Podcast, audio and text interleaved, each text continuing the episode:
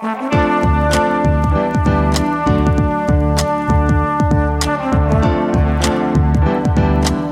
listening to the Co Main Event Podcast. And now your hosts, Ben Fowlkes and Chad Dundas. That's right. You're listening to another episode of the Co Main Event Mixed Martial Arts Podcast. I'm Chad Dundas. I got Ben Fowlkes on the Skype machine. We're both senior writers in MMA for The Athletic, and we talk every week about all the prominent, newsworthy, and hilarious happenings in the world of mixed martial arts. Ben, we got kind of an unorthodox setup this week. I'm over here in Portland at my brother's house. Going to be reading at Powell's tomorrow night. So we're trying to record this episode of the CME via Skype because obviously we had Conor McGregor and Donald Cerrone fight at UFC 246 over the weekend. But this is a wing and a prayer, man. I'm locked in a tiny room in my brother's basement. Up until about two minutes ago, there was a real loud bird right outside my window. Uh, so uh, we're going to see how far we get here. Maybe we'll finish this up with a phone call if the internet connection doesn't hold out. Yeah, well, hey, I'm over here at my house, and it's Martin Luther King Day, so my kids are off school, and somehow my daughter has a friend over, and they're going nuts, and I'm really, really second guessing my decision to give my daughter a set of walkie talkies for her birthday. Oh, that's weird. My uh, my kids got walkie talkies for Christmas. Yeah, it's a great way to be woken up at like 6 a.m. Uh, with uh, somebody just, you know, just spouting nonsense and uh, calling you a poopy pants into a walkie-talkie first thing in the morning. I mean, I can't think of a better way to break, wake up, frankly.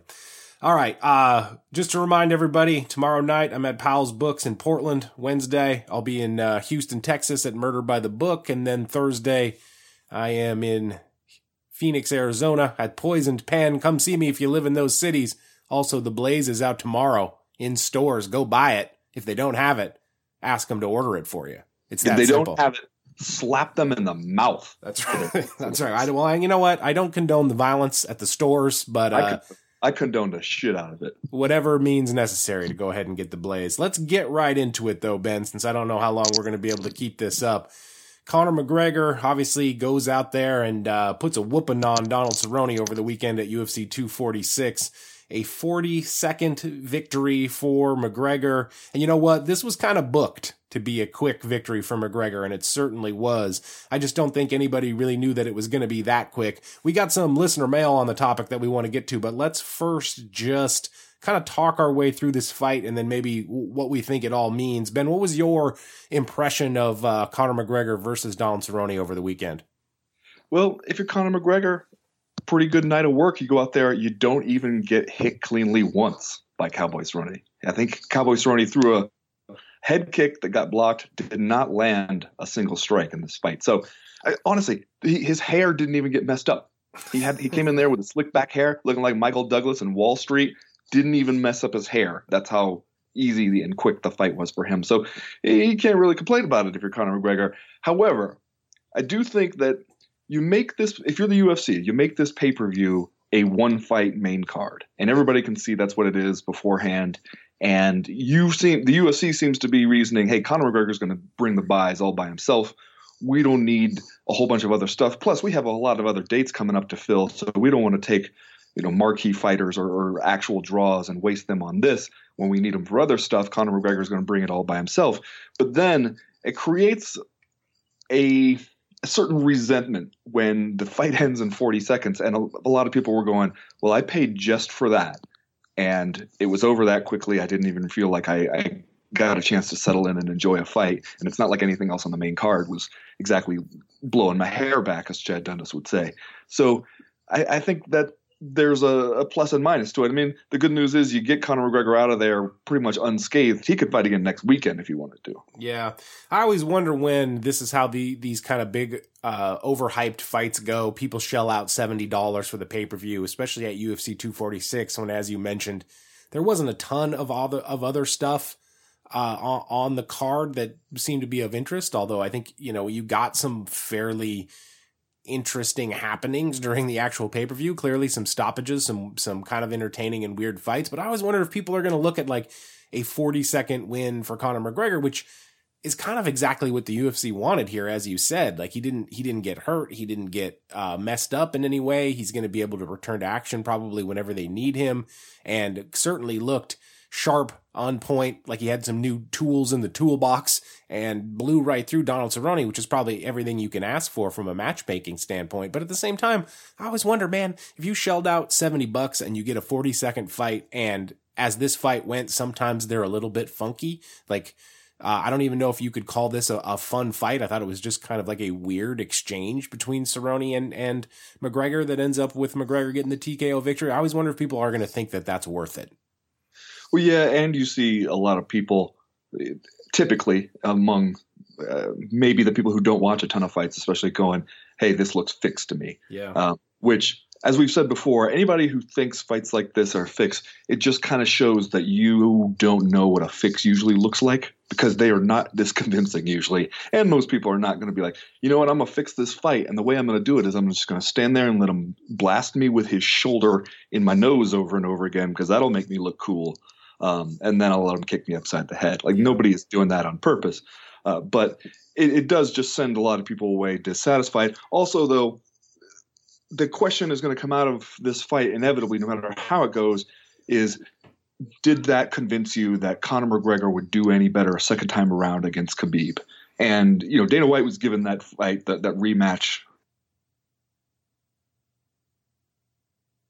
me, I mean, you have him go in there against a completely different style fighter and a guy who is known for starting slow. When Conor McGregor is known for starting fast and being really dangerous early on, he puts that guy away in 40 seconds without engaging in any of the aspects of MMA that were a weakness for him against Khabib. Yeah. You know, it's an impressive win and it's a good highlight to add to the reel for Conor McGregor, but it does not convince me at all that he is so much different or so much better and would give Khabib any new problems that we didn't see the first time. Yeah, I think it's weird that they are so insistent that that is the fight to make in the aftermath of this. Although you know that maybe they feel like that's the one that is far and away going to make the most money. Dana White is out here talking about uh, Hagler Hearns and Ali Foreman and how it's a it's a global fight and all that. And maybe we can get into that in a few minutes. The idea that this fight was fixed, I think, is kind of a strange one. Even though the the action in and of itself was kind of unorthodox, I feel like you got to give Conor McGregor his props for throwing the most effective shoulder strikes in the history of mixed martial arts uh, during the, the 40 seconds that this one went on. But while it might not have been fixed, I will say it was somewhat, I don't want to say shocking, but it was interesting to me that Cowboy Cerrone did not sound at all surprised that he lost when he got on the mic with Joe Rogan after this one was over. He only sounded surprised that it happened so quickly. I believe his his exact words were, "Oh man, this happened this fast. I got my ass whipped early." So that kind of told the story for me as far as where uh, Cowboy Cerrone was maybe even subconsciously head into this fight. Like he must have known, just as the rest of us knew, that he was picked out to be Conor McGregor's opponent because of those attributes that made him a good matchup for, for Conor McGregor. And so it didn't seem like the outcome was at all a surprise to Cerrone. Yeah, and that was one of the things we wondered about beforehand too, right? Was was Cerrone coming in here to win this fight, or was he coming in here to give people a show that he thought that they expected out of him. And you do kind of have to wonder about it, especially when everything about the matchup beforehand was if Conor McGregor wins, he's going to fight for the title. We're not even going to talk about if Donald Cerrone wins because right. that's just not really not in anybody's plans. And so, uh, I don't know. I don't want to say he came in here thinking I'm going to lose, but it didn't seem like he came in here thinking, you know what, this is the one shot I have to to turn it all around. This is the only fight that I got to win this one, no matter what, no matter how I have to do it. It didn't seem like he had that mindset. It seemed like the mindset he had was I got to get in here and give people a show. Yeah. And so if he was disappointed, maybe it was disappointed that he wasn't able to give people a better show than that. Uh, but I mean, it is pretty consistent with the knock on Donald Cerrone, which is that if you get on him early and if he doesn't have a chance to really settle into the fight and find his rhythm, then he's a lot easier to deal with. And that so in that sense, Conor McGregor getting right after him there and kind of surprising him early on, that's exactly how you'd want to play it against a guy like Cowboy. All right, let's squeeze in this listener mail from Anthony Prokopchuk, who writes. Watching Cerrone on Saturday night was a sad yet enlightening experience. It's obvious that he was going to do the damn thing, or that he is going to do the damn thing until the brakes come off. Is it time for the UFC to borrow a page from the Bellator playbook and make some fun fights with the old guys? I'd watch the shit out of Cerrone rematches with either Anthony Pettis or Robbie Lawler. Uh, I feel like this is kind of an interesting question in the aftermath of UFC 246. The thing that I wrote on the Athletic kind of confronted the idea that Donald Cerrone has long been one of the funnest fighters in the UFC and is one of these guys who has become marketable and entertaining because he has this ability to continually offer fights that are entertaining to the fans. And I was after UFC 246, I was forced to grapple with the idea of like, you know, what does Donald Cerrone's career look like if it is if it is no longer fun? Yeah, that that is true. I mean, especially because I mean, you can criticize him and be like, hey, the guy's on a three fight losing streak. He's on a three fight losing streak to three of the best guys in lightweight division. But then that is something where maybe we just need to reevaluate and realize he's not that guy anymore. He could still be the other guy. He could still be the other guy who has some fun fights out there. And I don't hate the idea of, you know, Anthony Pettis or Robbie Lawler or something, but there is also the possibility, you know, ESPN ran this thing beforehand where they were talking about all the physical damage that Donald Cerrone has suffered, both in his MMA career and just like, you know, riding broncs and climbing rocks and all kinds of other crazy shit he does. The kind you know, of stuff we all do in our in our off time. You know, and he has suffered a lot of injuries, but that also makes you realize there's a strong potential that Donald Cerrone will not be the guy who just kind of has a gradual decline with age. That he might be the guy who falls off a cliff.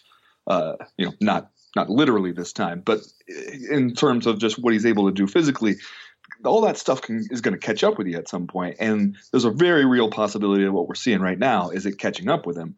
And then you're right it's going to be a whole lot less fun to have Donald Cerrone like, hey, the guy's going to go out there and just give you a bloody wild show. Except if all the blood is his, it's not so much fun anymore. Especially when you know people have a lot of affection for Donald Cerrone. That's one of the reasons you you get him for a fight like this. Yeah, and he's definitely taken a lot of damage in his last three outings. You know, the Conor McGregor fight, the Justin Gaethje fight, and the Tony Ferguson fight were all you know the Tony Ferguson fight was a meat grinder. The Justin Gaethje fight, he just kind of got blasted, and then Conor McGregor went and just rolled through him like he wasn't even there. So I think it does raise questions about Donald Cerrone as we move forward. And, and like the fact is, we were always going to get to an uncomfortable point with Donald Cerrone. Like there was never any other way that this story was going to go, just because of the way that he has handled his career. Uh, you know, the extent to which he's fought. Obviously, it's it's had a lot of uh, positives for him. Like he's become one of the most recognizable personal brands in the UFC. He's become this beloved figure. But at the same time, man, when you go out there and you fight four or five times a year, like he did kind of during the, the real prime of his career, there's going to be physical consequences for that down the road. And, and, you know, now he's 36 years old. He's almost 37. And I think that you're starting to see, I mean, I don't think we're to a place where it's real, real sad with Donald Cerrone yet. I think he just kind of caught a hot one against Conor McGregor, but I think that it's on the horizon, maybe even closer than the horizon. It seems like we are rapidly marking a trail toward an uncomfortable position with Donald Cerrone. And frankly, there's no timeline where he makes a graceful exit from the sport. He's not even talking about that. You know, he's talked somewhat wistfully about retirement in the past, but at the same time, like he is the guy who is going to do this as long as he possibly can. Well, now you're going to force me to read a tweet from Democratic presidential candidate Andrew Yang, I hate to say it, but Cerrone is washed. Oh man, Andrew Yang said that. That's right. Goodness gracious, that's that's a that's a that's a hot take. That's a that's a rough go there from from Yang. But I guess you know you're running for president. You got to call him like you see him. Listen, he didn't get to where he is right now by playing it safe, Chad. I guess he, that's true. He's a guy with bold visions, bold opinions about the future of America and about MMA, and I kind of love it. uh, let's talk Conor McGregor here for a few minutes. Uh, Dana White is insistent at the post-fight press conference that the fight to make is Khabib Nurmagomedov. Meanwhile, it seems like everyone else in the support thinks that the fight to make is, in fact, Jorge Masvidal, who shows up in his bleeding house coat at this event. Uh, is in his Jorge Masvidal style way is very upfront when Megan Olivi from uh, ESPN and the UFC asks him, why are you interested in Conor McGregor? He leans over to the mic and says, the money.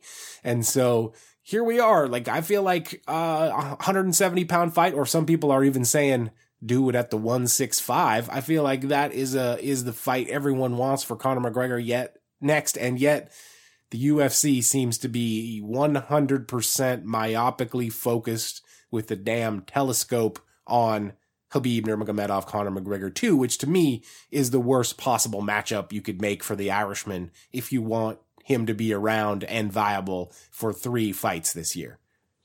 You know, I kind of have a theory about that. I'm not even sure yet that I totally believe the theory, but here it is. You ready for it? I couldn't possibly be more ready. The UFC, deep in their their heart's brain, they understand that around in this sport for too much longer, and also is not too far away from getting beat by somebody else again and it kind of deflating that balloon perhaps permanently or at least making him into a non-superstar. And so they're looking around at these other potential matchups like Jorge Masvidal or Justin Gaethje or something like that, and they're going, nope, too high a potential for Conor McGregor to get beat and it, to ruin what we see as the biggest money fight possible, a rematch with Khabib. Yeah. And so they're going, you know what? Let's not let's not push it here. We got what we wanted out of this. We got a Conor McGregor victory over Donald Cerrone. Now we can say he is riding a, a winning streak that is holding steady at one. And that is good enough, my man. We're going to go ahead and book that fight and rake in all that money and uh, not try to look too far ahead in the future with uh, a lot of these unknown variables. Yeah, I think that there's definitely something to that. They know that the Khabib Nurmagomedov rematch at least worldwide is the is the fight that's going to make them the most money and maybe they don't want to risk it because they think there's a possibility he could lose to any of these guys that are the uh, most likely next opponents for Conor McGregor. I saw that the uh, the guy who always emails us with the odds uh, Jimmy Shapiro emailed this morning to with some odds that said uh, Jorge Masvidal is kind of like a slight favorite against Conor McGregor if they were to fight. Clearly, a Justin Gaethje fight would be very uh, difficult and dangerous for anybody. Justin Gaethje can go out there and knock you out. The Nate, he's already split a pair with Nate Diaz, and the one that Conor McGregor won was very close. And so maybe that's maybe that's what we're thinking here. Maybe it's a uh, maybe the UFC is, is showing their cards a little bit as to what it actually feels about the, the, future viability of Conor McGregor. They're kind of, uh, they're hot shotting the guy to use some professional wrestling lingo. They're going to try to get what they can out of him before, before he burns out. Maybe that's, maybe that actually is the philosophy here. I don't know. Um, all right, let's do this question from Danielle Harris about, uh, Holly Holmes, aka Holly Holm and, uh, Raquel Pennington. She writes, Holmes Pennington was not a good or entertaining fight. I think we can all agree on that. However, let's take a few minutes and give praise to Holly's tremendously improved clinch slash body control. Raquel started training as an MMA fighter before she could legally drink, but Holly, with varying results, has truly evolved as a mixed martial artist, moving from kickboxing to boxing and adapting to grappling. Slight praise aside, if the UFC considered Liz Carmouche stifling to its talent growth, what's next for the preacher's daughter? So yeah, Holly Holm goes out there and gets a dominant uh, unanimous decision victory over Raquel Pennington. This in the women's bantamweight co-main event at UFC 246, and it was in fact a fight that looked a little bit different than uh, I think a lot of people were expecting. Holly Holm out there doing her best Randy Couture impression, pushing Raquel Pennington up against the fence, kind of grinding on her in the clinch. Uh, not not as much range striking, I think, as we are used to seeing from Holly Holm. And again, Holly Holm in kind of a weird position with the UFC. I think, as our email here implies, that she's 38 years old. She's already spent some time as the women's bantamweight champion. Uh, she is three and two in her last five fights, and before that, she had a three fight losing streak uh, throughout uh, 2016 and the beginning of 2017. And yet she'll show up for, for a co-main event and be, you know, somewhat popular, somewhat marketable UFC fighter Holly Holm. Yeah, and I agree that you do have to respect the well-rounded fighter that Holly Holm has made herself into in a relatively short amount of time. Uh, she has surprised us a couple times with going into a fight where you think, okay, Holly Holm, kickboxer, she's going to stand there at distance and try to keep it there. And then she can go in there and she can take somebody down, she can control them on the mat. And you're like, okay, I'm impressed that you have been able to round out your game and kind of add that to the overall skill set also not a ton of fun to watch at times. Yeah. And she kind of hit a roadblock where it doesn't seem like anybody's super interested in seeing Holly Holm fight for the title again, at least not right now. She's fought a lot of these other people and had uh, a lot of fights where they weren't terribly memorable for, or at least not for the right reasons. And then you get to a point where you're going, she's being paid a lot of money, and what do you do with her? I don't know. Yeah, I still feel like Holly Holm is one of the more kind of baffling personalities in mixed martial arts. I mean, you just see the athleticism and the size and the sheer potential there. And also the fact that she walks around kind of looking like the kind of fighter the UFC likes to promote in the, in the women's divisions. And you think, you know, she should be a, a worldwide superstar. Like she, to me, could have been the person to either pick up the mantle after defeating Ronda Rousey and, and run with it, or like, you know, had she been in the sport a little bit longer and had been promoted to the extent that Ronda Rousey was promoted, she might have been a Ronda Rousey type figure. She just she checks all of the boxes for uh, you know a potential women's superstar in the UFC except that when she gets out there actually in the cage and again it feels kind of weird to criticize her but she feels like one of the more frustrating people to actually watch and maybe it's just because when you see her, you think that she should be able to go out there and blow the doors off almost anybody. And the way she fights, clearly she has the striking skills to, to put almost anybody away as well. But she just like, she doesn't fight with that sort of aggressive, uh, urgency maybe that, that it takes to, to be like a consummate finisher in the UFC. And in, in this fight again, she's like, it's a, you know, as you often see from the Jackson Winkeljohn camp, it's, it's like as if she goes out there with the exact right, uh, game plan to beat Raquel Pennington, uh, uh, uh putting Raquel Pennington continually in these situations that it seems like Pennington may have not prepared all that much for and, and couldn't really get herself out of. And yet the end result is Holly Holm grinds out this, this fairly tepid unanimous decision win. Like it's a win. She sort of apologized on the mic afterward that she would have liked to show some more of her skills. But to me, like it just continues to be frustrating just because it feels and appears like Holly Holm is capable of greatness. And then she, she goes out there and, and doesn't necessarily achieve greatness in the actual fights. Yeah, but also at the same time, you're the UFC and you booked as your co-main event rematch between Holly Holm and Raquel Pennington. You can't be surprised necessarily that this is the fight that you got out of it, and it also tells us that you weren't really looking to stack this card from top to bottom. You yeah. you looked at this one, you thought good enough. Yeah. All right. Here is a question from Martin Garrettson who writes So, a lot of talk coming away from UFC 246 will be about Donald Cerrone's place in the UFC and whether or not he should retire. But what about Anthony Pettis? At 32 years of age, he should have a lot of fight left in him, but his record has been pretty awful of late. After winning 10 of his first 12 Zuffa fights, he's now lost 8 of his last 12.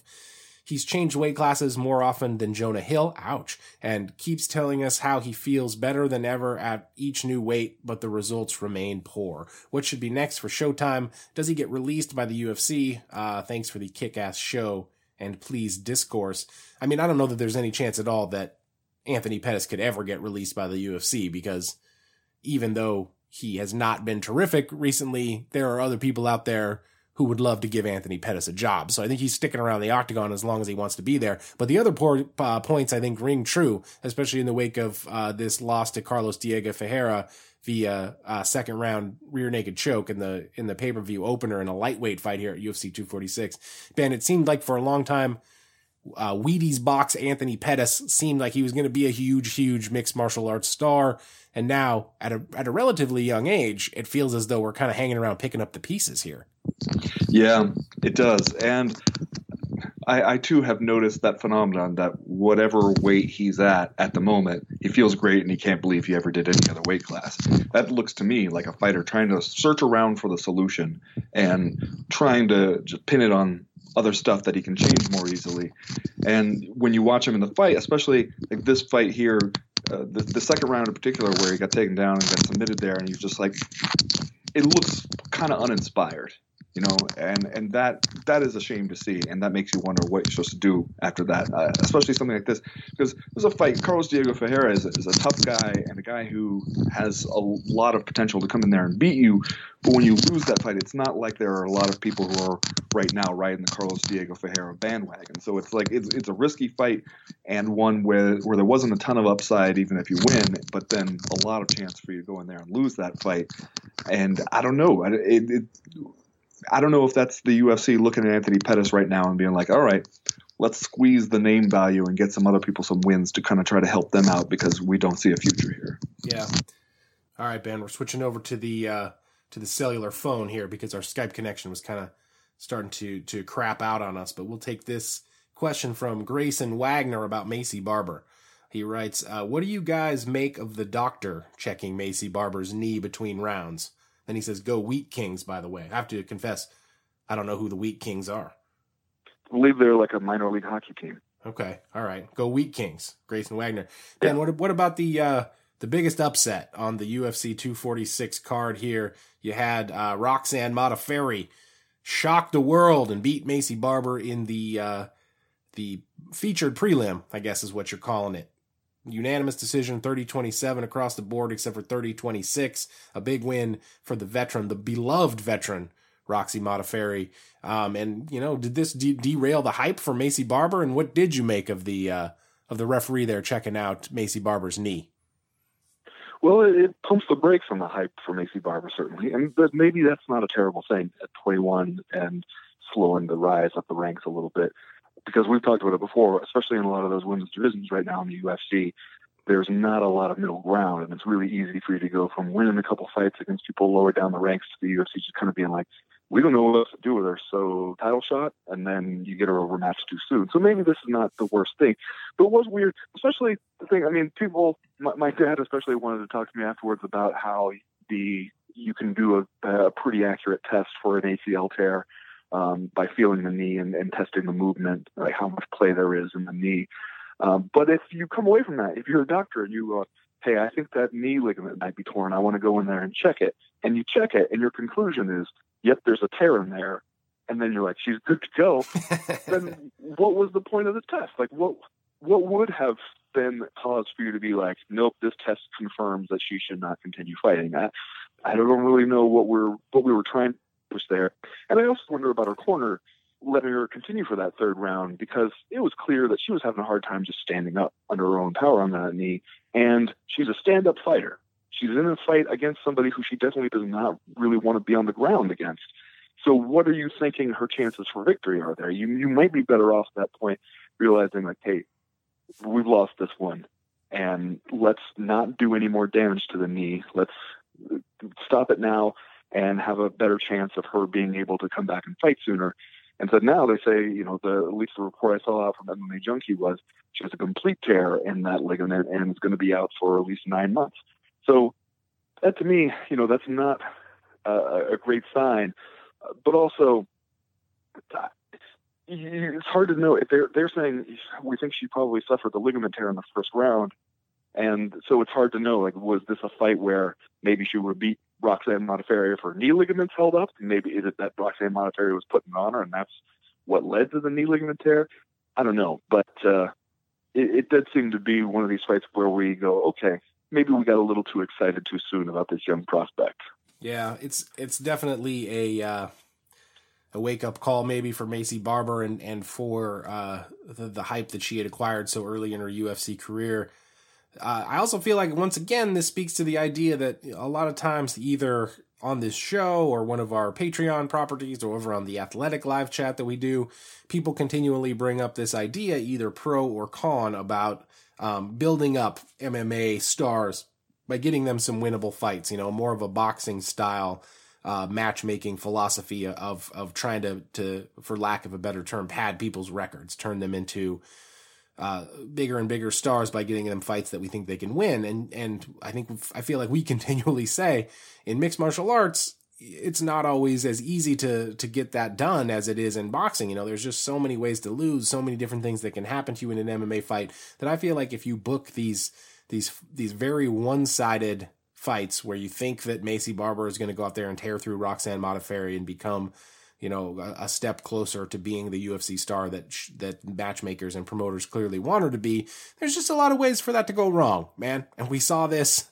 uh, at UFC 246. Roxanne Modafferi obviously uh, kind of thrashes Maycee Barber, really, and Maycee Barber now suffers this injury that's going to keep her out for an extended period of time. So I just feel like it's another reminder that you know that that that style of matchmaking was not popular in mixed martial arts for a reason. I feel like every time you try to do that, you know, you can look at Aaron Pico, you can look at some other, I think, high profile examples. Like you end up in these situations where uh, one of these fights that's supposed to be a gimme turns out to be a loss for the the person that you're trying to promote. Yeah. All right, let's uh let's do this uh, question from Victor Sanchez, who says UFC 246 was a tough night for Roufusports fighters. It just is it just me, or do Maycee Barber and Showtime Pettis have some of the same skill gaps? Both have the same upright stance and no head movement. They both lack basic foot footwork. They both seem to get uh, by on size and athleticism, and then they both seem to do poorly against strong wrestlers slash grapplers. Is this an individual problem or a Roufusport problem? Oh, whoa. Yeah, wow, quite, quite the indictment there. Yeah, we're calling it a systemic issue. I mean, I don't, I don't know. know. I think Roufusport is probably one of the top camps in MMA for a reason. They've they've had a lot of success with a lot of different people, and so like if you know, I'm not as good a technical fight analyst as I think a lot of the people out there. You know, Patrick Wyman, for example, or uh, maybe Sean Sheehan or uh, Jack Slack. But at the at the same time, uh, I don't know. It's I mean, I've, if I had to guess, I'd say I think you're probably dealing with individual issues here rather than like a a a camp wide yeah. situation. And there have been times when we have seen Anthony Pettis have pretty good footwork and, and, and look pretty good. So I don't know if we, I think maybe this is a little bit of recency bias here that we're just looking at me and like, all these people from Roufusports suck and they're not doing anything right over there. I, I don't know if that's totally fair. Um, I also think, though, that like with Maycee Barber, especially, I mean, she's 21 and she's pretty new at this. I don't know if we want to be looking at her and being like, just we're going to diagnose all the problems that she has and will have forever and ever. Amen. And then we're going to lay on a Duke Roufus' doorstep. Uh, that doesn't seem quite fair to me. Yeah, no, I, I agree.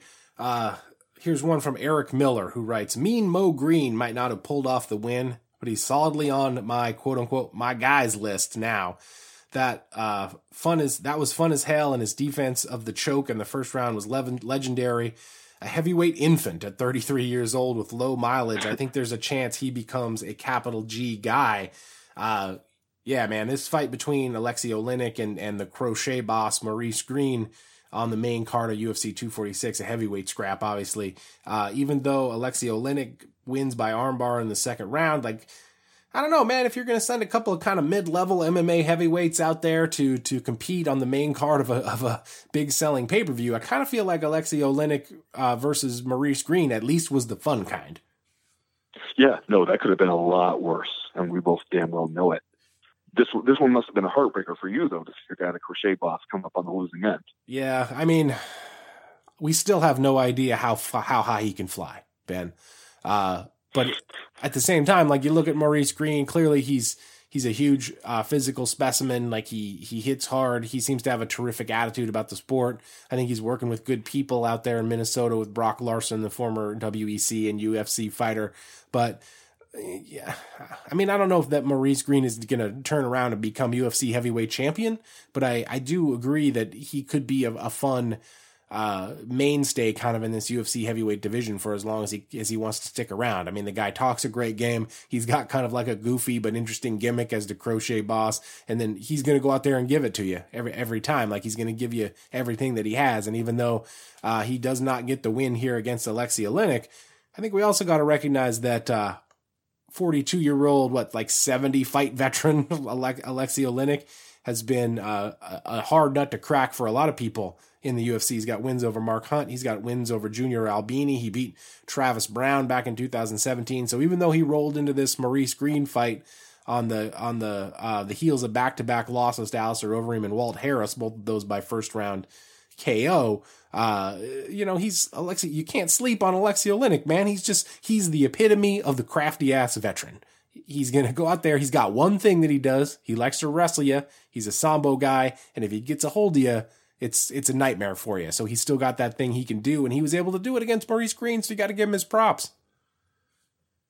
You know, I uh, there was a moment there where I watched him. You know, he was messing around with the scarf hold, and I was like, "Is he going to sneak that forearm in there and get himself another Ezekiel choke?" Yeah. Because if he does, I might lose my goddamn mind. Yeah. All right. Here is a question from Aurelian Smith Jr. So there's one we might have to check out on the Google. Uh, he says, please tell me you've seen this video by Aaron Bronsteter in which he harnesses Dana White's gambling addiction into a thoughtful and somewhat sincere interview. Ben, have you seen this? Yeah. This thing yeah, that uh, Bron- it, it is a good way to appeal to Dana White's uh, existing interests. Yeah, Dana or uh, Bronsteter has done this a couple times now. He does this interview with Dana White where he basically like gives him a bunch of odds and then asks him to make predictions about what he thinks is going to happen in the UFC in the in the next year. So they just did the one for 2020 somewhat recently, and it is a cunning gimmick to spring on Dana White because it doesn't, you know, he it's like he can't bring himself to to or doesn't even uh, give him the option to tell you that, oh, you know, we'll see what happens. We'll let's wait and find out. With the we'll see how it goes. Whatever stock stuff yeah. he normally says. It's like he can't bring himself not to put down bets. He's gonna put he's gonna look at the odds and he's gonna put down bets every single time. Well, so we do appreciate hearing from uh, Jake Roberts right. on this podcast at Ryland all times. Smith Jr. down there from uh, Stone Mountain, Georgia. There you go. Did uh, did anything here that Dana White said surprise you? Like he he's obviously playing the odds here. I was kind of interested to see that. I believe he took uh, yes on the question of whether or not the UFC was going to do an event in Africa in 2020. Yeah, I mean, he doesn't have actual money down on these, right? No. So I, I don't know how how accurate it necessarily is. Like some of them could just be like aspirational. Like I, I believe Dana White might really be telling himself that, like, yeah, we do. This is the year that we make that happen, and we're going to figure it out. And hey, we're still at the beginning of the year, so anything can happen by the end of the year. Um, I don't. I mean, it does seem like when you look at some of the guys you got on the roster right now, who could really make a huge event for you in Africa.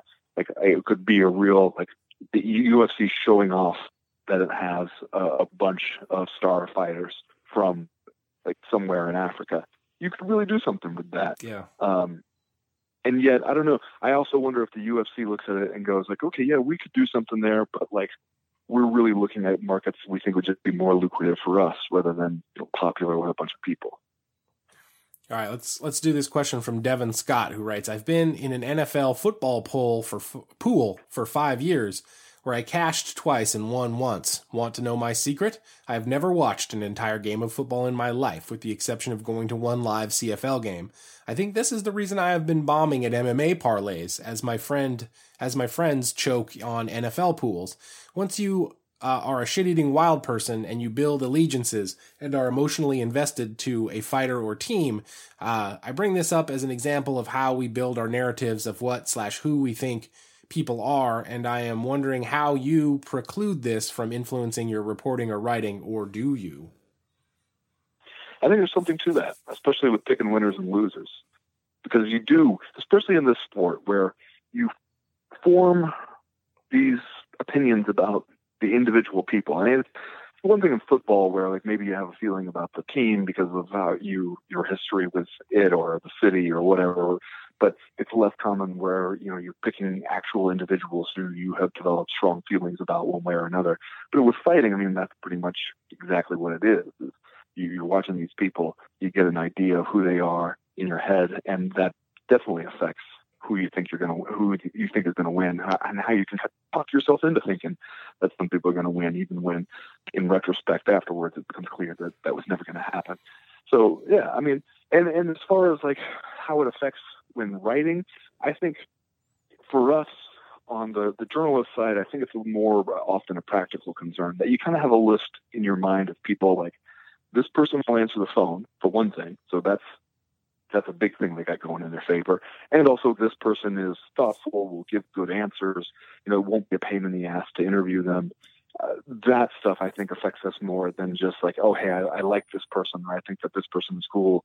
Uh, it, and you know, there's the other side too, where people going, hey, I know if you can get any kind of headline with Conor McGregor in it, you're going to do a lot more clicks on it, uh, and that kind of stuff affects, especially people who work at more click dependent websites than we do right now.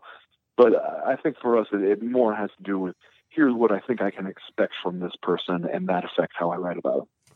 Yeah, and you know, as far as like doing journalism is concerned, I think everyone in the world who does journalism probably has opinions about their beat. You know what I mean? Like people who yeah. cover local city council elections or whatever who interact with people on their city council probably have people that they like and people that they dislike, people that they think are easy to work with and people that they think are difficult to work with.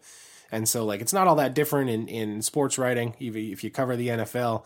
Uh, or if you cover MMA, we probably all have our favorites. We probably all have the teams that we grew up cheering for if you cover a team sport. But at the same time, like, I, I don't necessarily know that journalism technically asks you to be a robot, like a person that doesn't have feelings or doesn't have preferences.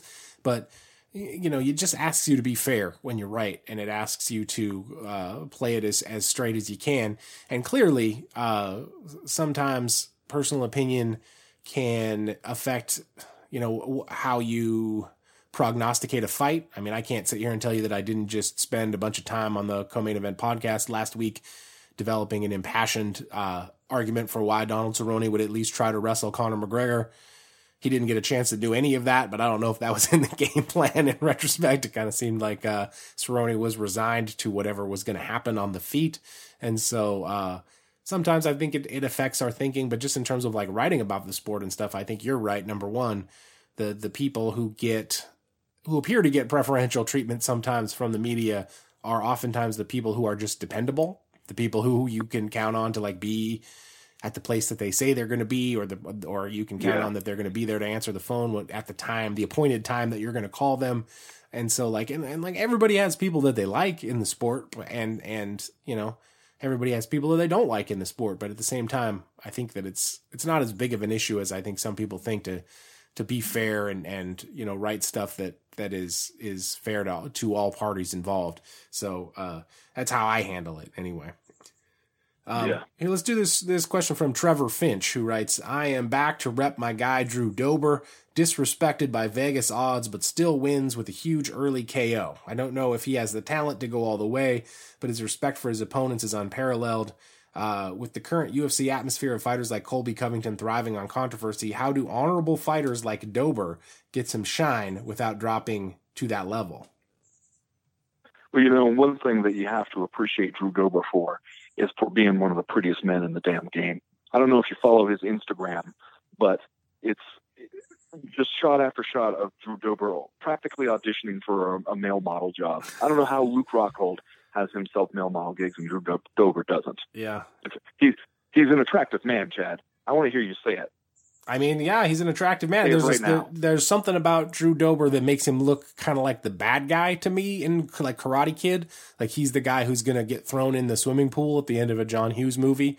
The guy who's been like, but he's super nice. I know, but I'm just saying the the, the look, the look. He looks like the all American like quarterback type. You know, he looks like he's gonna be the guy who's gonna uh, sweep the leg on uh, on Ralph Macchio. How dare you? Well. I think one of the problems of like how does uh, Drew Dober get himself some attention is that you'll recall the last time he fought was in June at that event in Minneapolis when where Francis Ngannou uh, knocked out Junior Dos Santos. He was on that card. Got, I, I believe, a first round knockout victory in that one. And then was saying right afterwards, like, give me another fight. I want to fight again. I talked to him a few months ago, and he was just like, I'm just sitting around here waiting for a fight, and it's taken a long time, and I want to get back in there he was pretty unscathed after that one. And it's like seven months go by before yeah. the UFC finally gets him in there for another fight. And that to me, like, how do you expect the guy to get any traction if you only let him fight, like, basically an average of like two times a year? So especially, he goes out there in this one where he was the underdog. No one, everybody was kind of looking at uh, Nasrat Haqparast and being like, okay, this is the guy that we're excited about here. And then Drew Dober slept him and now what? Does they have to wait another six months to get a fight? Because people are going to forget about that by then. Yeah, I, I, think one of the issues here is he's fighting at lightweight, so he's in the Shark Tank where there's just a million guys, and uh, also where the the title picture seems all wrapped up in what Conor McGregor may or may not do. Uh, so you know, Drew, Drew Dober is five and one in his last six. Now he's clearly a guy uh, to reckon with at this point, as I think we found out once again over the weekend. He's still 31 years old in the prime of his career.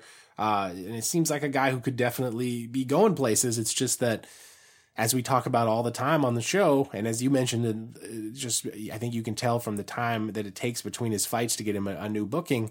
Like there's so many fighters, there's so many events, and especially at lightweight where you know you've got this huge glut of talent. It's just super super hard to make a name for yourself, especially if you are a guy who plays it relatively straight. If you're a guy whose natural personality doesn't doesn't uh, make for a Colby Covington or Chael Sonnen type antics that you know you kind of got to do it with what you do in the cage and and uh, even in, in this event when you're the first prelim, you know, you're the first fight on ESPN after the the UFC Fight Pass portion of the card.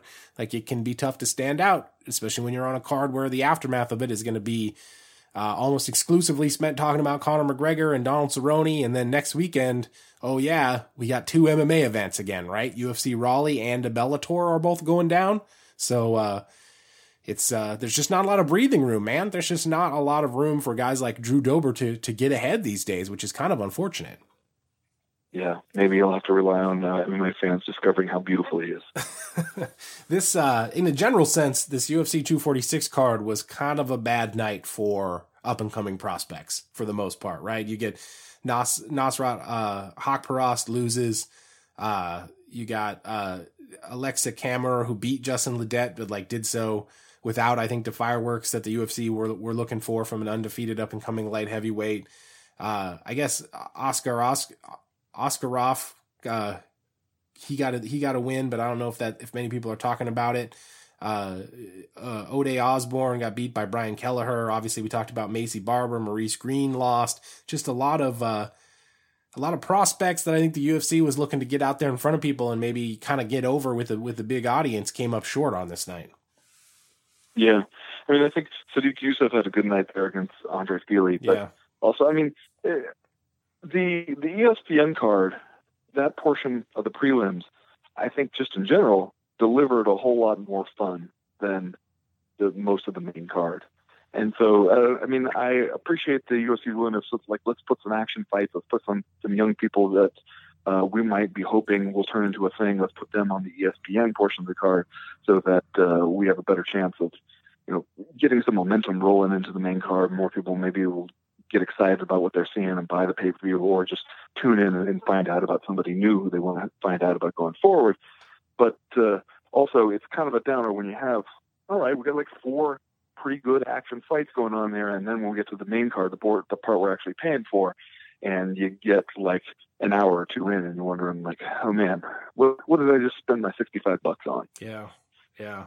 Even though, like I said at the top of the show, even though we got this big win for Conor McGregor, I feel like a lot of people came away from UFC 246 kind of feeling like it it uh it wasn't worth the money. So I think that's a well. Uh, it, it, one point that I wanted to make before we wrap up is, especially in the the current age that we're living in, we talked before about how when a lot of people are looking at it and going, I got to pay for the ESPN Plus subscription, and then I got to pay 65 bucks for pay per view, or if there's only one fight that I care about on the card, I could maybe sit this one out and try to see if I can find the the highlights or something afterwards.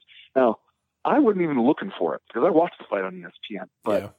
immediately afterwards and into the next day on Sunday, I'm just scrolling through Twitter and I just stumble across the full fight, the entire Conor McGregor Donald Cerrone fight, right there on Twitter. Yeah. I could see some of them being taken down, but there's more being put up faster than you can take them down.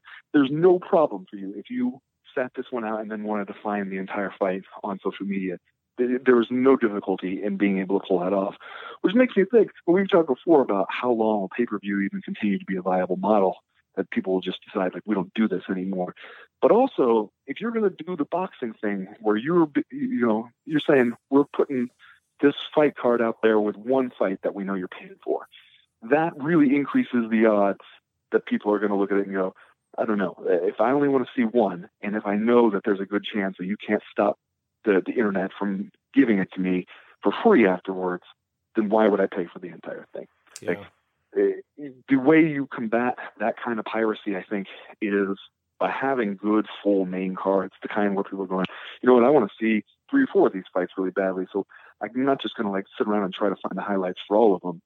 Uh, that's the way that you can undercut that a little bit, but it doesn't seem like the UFC is interested. Instead, it seems like it's going to still, you know, you're still fighting the piracy battle in the sense that you're you're fucking with your own fans at times and being dicks to people who are just putting up like fan made stuff, and you're yet you're not making any real headway into the actual problem. Yeah, yeah. And then you look at uh, next week's card you got Curtis Blaydes and Junior Dos Santos in the main event, and uh, Rafael Dos Anjos and Michael Chiesa in the co-main event, and you also got uh, Angela Hill on this card. So like, there's three fights right there that you probably could have thrown somewhere on the UFC 246 uh, main card or uh, prelim card and and you know immediately increased the interest immediately increased most likely the quality of the show.